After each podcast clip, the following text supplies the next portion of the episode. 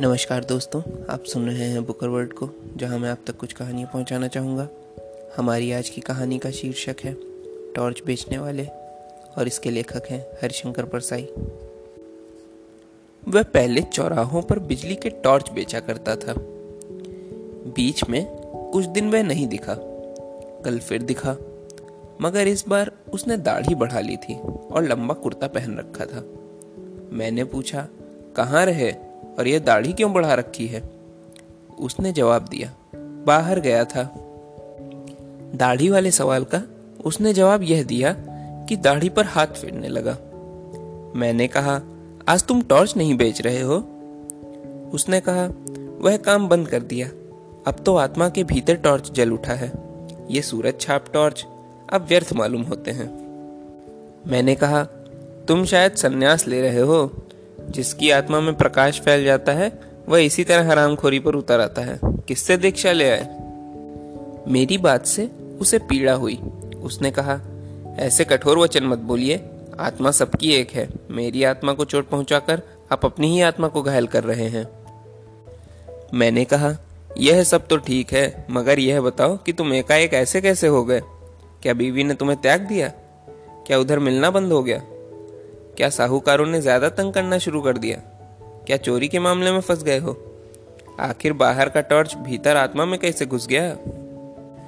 उसने कहा, आपके सब अंदाजे गलत हैं। ऐसा कुछ नहीं हुआ। एक घटना हो गई है जिसने जीवन बदल दिया। उसे मैं गुप्त रखना चाहता हूँ। पर क्योंकि मैं आज ही यहाँ से दूर जा रहा हूँ, इसलिए आपको सारा किस्सा सुना देता हूँ। प्लान शुरू किया। पाँच साल पहले की बात है। मैं अपने एक दोस्त के साथ हताश एक जगह बैठा था। हमारे हुआ एक सवाल खड़ा था। वह सवाल था, पैसा कैसे पैदा करें? हम दोनों ने उस सवाल की एक एक टांग पकड़ी और उसे हटाने की कोशिश करने लगे। हमें पसीना आ गया, पर सवाल हिला भी नहीं। दोस्त ने कहा, यार, इस सवाल के पाँव ज़मीन में गहरे गड़े हैं। यह उखड़ेगा नहीं, इसे टाल जाएँ। हमने दूसरी तरफ़ मुँह कर लिया। पर वह सवाल फिर हमारे सामने आकर खड़ा हो गया।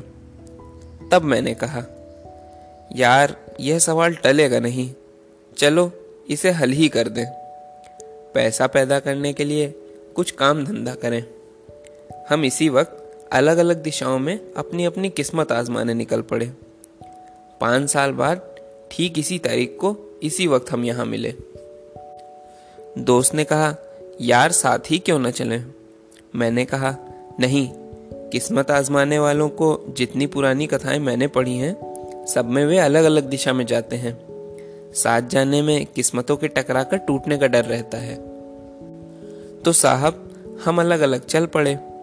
मैंने टॉर्च बेचने का धंधा शुरू कर दिया।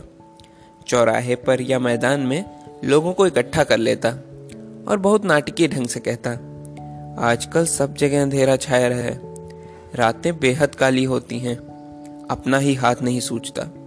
आदमी को रास्ता नहीं दिखता। वह भटक जाता है। उसके पाँव कांटों से निब्ध हो जाते हैं।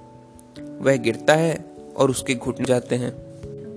उसके आसपास भयानक अंधेरा है। शेर और चीते चारों तरफ़ घूम रहे हैं। सांप ज़मीन पर रेंग रहे हैं। अंधेरा सबको निगल रहा है। अंधेरा घर में भी है। आदमी रात को पेशाब करने उठता है और सांप पर उसका पाँव पड़ जाता है। सांप उसे डस लेता है और वह मर जाता है। आपने तो देखा ही है साहब कि लोग मेरी बातें सुनकर कैसे डर जाते थे। भरी दोपहर में वे अंधेरे के डर से कांपने लगते थे। आदमी को डराना कितना आसान है। लोग डर जाते तब मैं कहता, भाइयों, यह सही है कि अंधेरा है, मगर प्रकाश भी है। वही प्रकाश मैं आपको देने आया हूँ। हमारी सूरज छाप टॉर्च में वह प्रकाश है जो अंधकार को दूर भगा देता है। इसी वक्त सूरज छाप टॉर्च खरीदो और अंधेरे को दूर करो। जिन भाइयों को चाहिए, हाथ ऊँचा करें। साहब, मेरे टॉर्च बिक जाते और ज़िंदगी गुजारने लगा। वायदे के मुताबिक, ठीक पाँच साल बाद मैं उस जगह पहुँचा, जहाँ मुझे दोस्त से मिलना था। वहाँ दिन भर मैंने उसकी राह देखी, वह नहीं आया। क्या हुआ? क्या वह भूल गया? या अब वह इस असार संसार में ही नहीं है? मैं उसे ढूँढने निकल पड़ा। एक शाम, जब मैं एक शहर की सड़क पर चला जा रहा था, मैंने देखा कि पास के मैदान में खूब रोशनी है और एक तरफ़ मंच सजा है। लाउडस्पीकर लगे हैं। मैदान में हज़ारों नरनारी श्रद्धा से झुके बैठे हैं। मंच पर सुंदर रेशमी वस्त्रों से सजे एक भव्य पुरुष बैठे हैं। वे खूब पुष्ट हैं। सवारी हुई लंबी दाढ़ी है और पीठ पर लहराते लंबे केश हैं। मैं भीड़ के एक कोने में जाकर बैठ गया। भव्य पुरुष फ़िल्मों के संत लग रहे थे। उन्होंने गुरु गंभीर वाणी में प्रवचन शुरू किया। वे इस तरह बोल रहे थे, जैसे आकाश के किसी कोने से कोई रहस्यमय संदेश उनके कान में सुनाई पड़ रहा है, जिसे वे भाषण दे रहे हैं। वे कह रहे थे मैं आज मनुष्य को एक घने अंधकार में देख रहा हूँ। उसके भीतर कुछ बुझ गया है। यह युग ही अंधकार में है। यह सर्वग्राही अंधकार संपूर्ण विश्व को अपने उदर में छिपाए है। आज मनुष्य इस अंधकार से घबरा उठा है। वह पथभ्रष्ट हो गया है। आज आत्मा में भी अंधकार है। अंतर की आँखें ज्योतिहीन हो गई हैं। वे उसे भेद नहीं पाती। मानव आत्मा अंधकार में घुटती है। मैं देख रहा हूँ, मनुष्य की आत्मा भय और पीड़ा से त्रस्त है। इसी तरह वे बोलते गए और लोग स्तव्य सुनते गए। मुझे हँसी छूट रही थी। एक दो बार दबाते दबाते भी हँसी फूट गई और पास के श्रोताओं ने मुझे डांटा। भव्य पुरुष प्रवचन के अंत पर पहुँचते हुए कहने लगे, भाइयों और बहनों, डरो मत। जहाँ अंधकार है, वहीं प्रकाश है। अंधकार में प्रकाश की किरण है, जैसे प्रकाश में अंधकार की किंचित कालिमा है। प्रकाश भी है, प्रकाश बाहर नहीं है, उसे अंतर में खोजो। अंतर में बुझी उस ज्योति को जगाओ। मैं तुम सबका उस ज्योति को जगाने के लिए आह्वान करता हूँ। मैं तुम्हारे भीतर वही शाश्वत ज्योति को जगाना चाहता हूँ। हमारे साधना मंदिर में आकर उस ज्योति को अपने भीतर जगाओ। साहब, अब तो मैं खिलखिला कर हंस पड़ा। पास के लोगों ने मुझे धक्का देकर भगा दिया।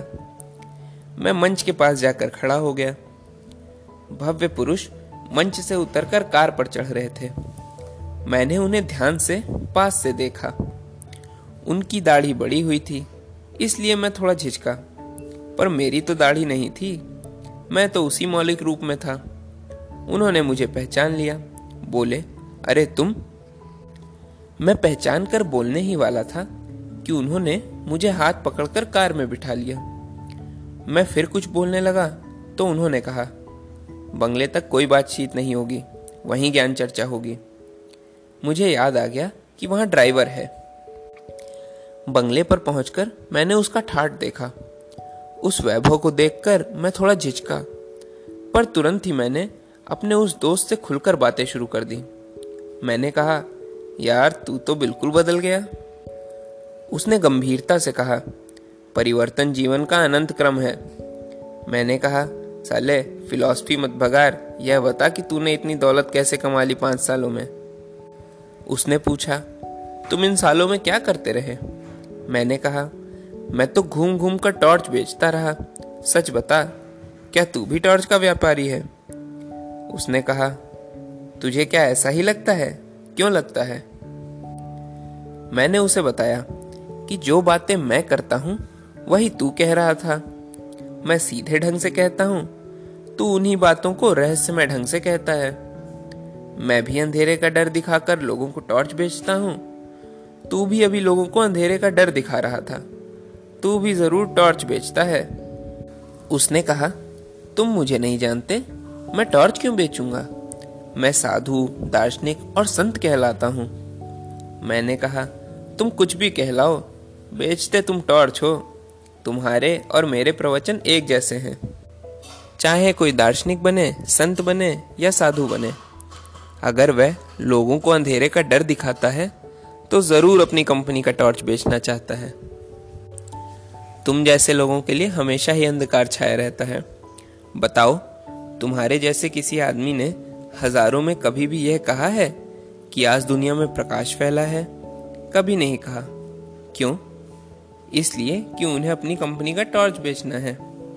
मैं खुद भरी दोपहर में लोगों से कहता हूँ कि अंधकार छाया है। बता, किस कंपनी का टॉर्च बेचता है?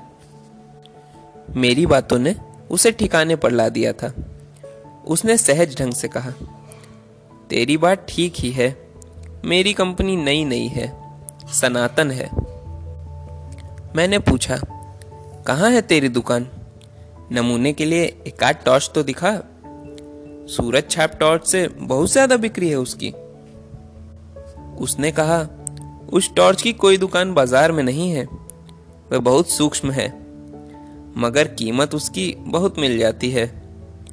तू एक दो दिन रह तो मैं तुझे सब समझा देता हूँ। तो साहब, मैं दो दिन उसके पास रहा। तीसरे दिन सूरज छाप टॉर्च की पेटी को नदी में फेंक कर नया काम शुरू कर दिया। वह अपनी दाढ़ी पर हाथ फेरने लगा। बोला, बस एक महीने की देर और है। मैंने पूछा तो अब कौन सा धंधा करोगे? उसने कहा, धंधा वही करूँगा, यानी टॉर्च बेचूँगा। बस कंपनी बदल रहा हूँ।